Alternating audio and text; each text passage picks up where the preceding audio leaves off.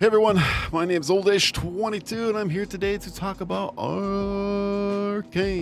Arcane League of Legends show. Now I know this is not an anime, right? But it's pretty close, right? I, I need to talk about this show because I freaking love this show. I am just super impressed by the show. Like the animation, I'm gonna talk about the things I like right here, and the animation is amazing. Like there is no like scene that they're like standing still or anything like that. The motions are really good, and it's just crazy how the animation looks and how it feels, and it just it's really, really good. And I am absolutely amazed how long these episodes were was very surprised that they're like 40 minutes to 50 minutes, especially with like this animation video. I, I imagine one, it was not cheap or anything like that, but just to have these long episodes, because I was, I was feeling like it'd be like 10 to 20 minutes long, right? With most like animation um, series, but yeah, these are like 40 to, I think like 40 to 50 minutes long. And man, they did a very good job.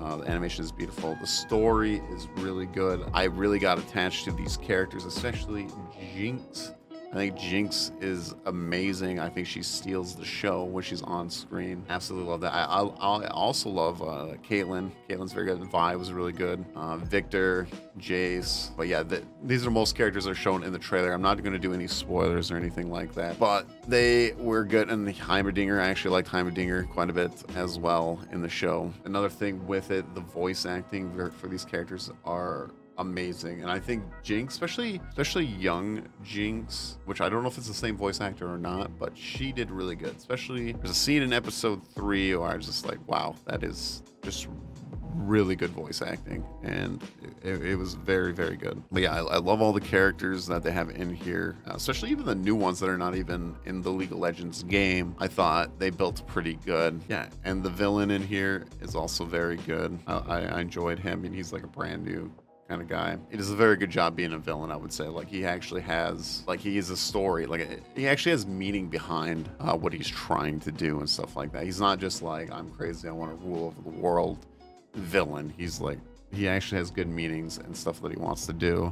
And how his character develops throughout the time is very, very, very cool. Uh, the music, I love the music. They do a very, very good job, and it's awesome. I, I really enjoyed it, uh, especially for like the fight scenes. If if the music comes on, there's something awesome that's gonna happen fight scene wise. And I think it fits really good, and it's really really cool.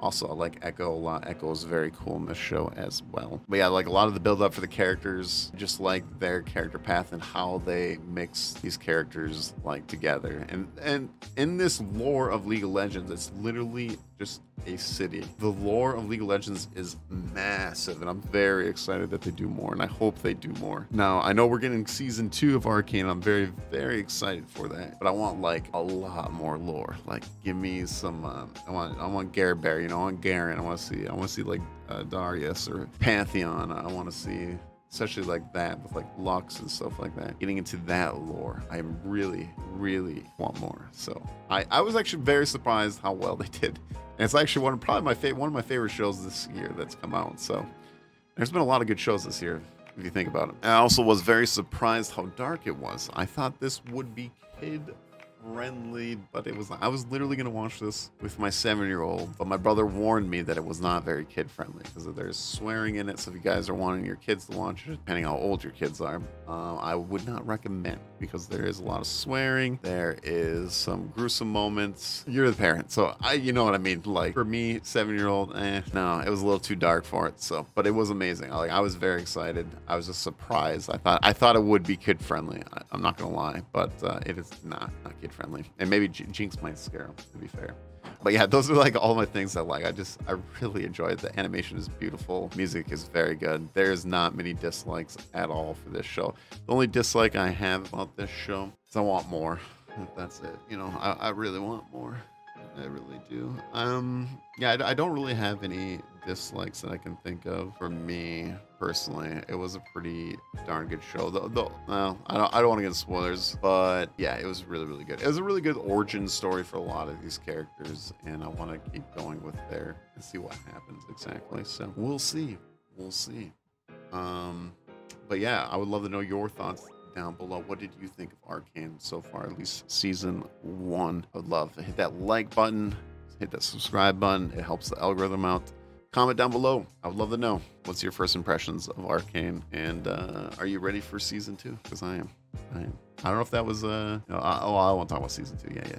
I was gonna say spoiler, but anyways, thank you for watching, and I'll see you all on the next video.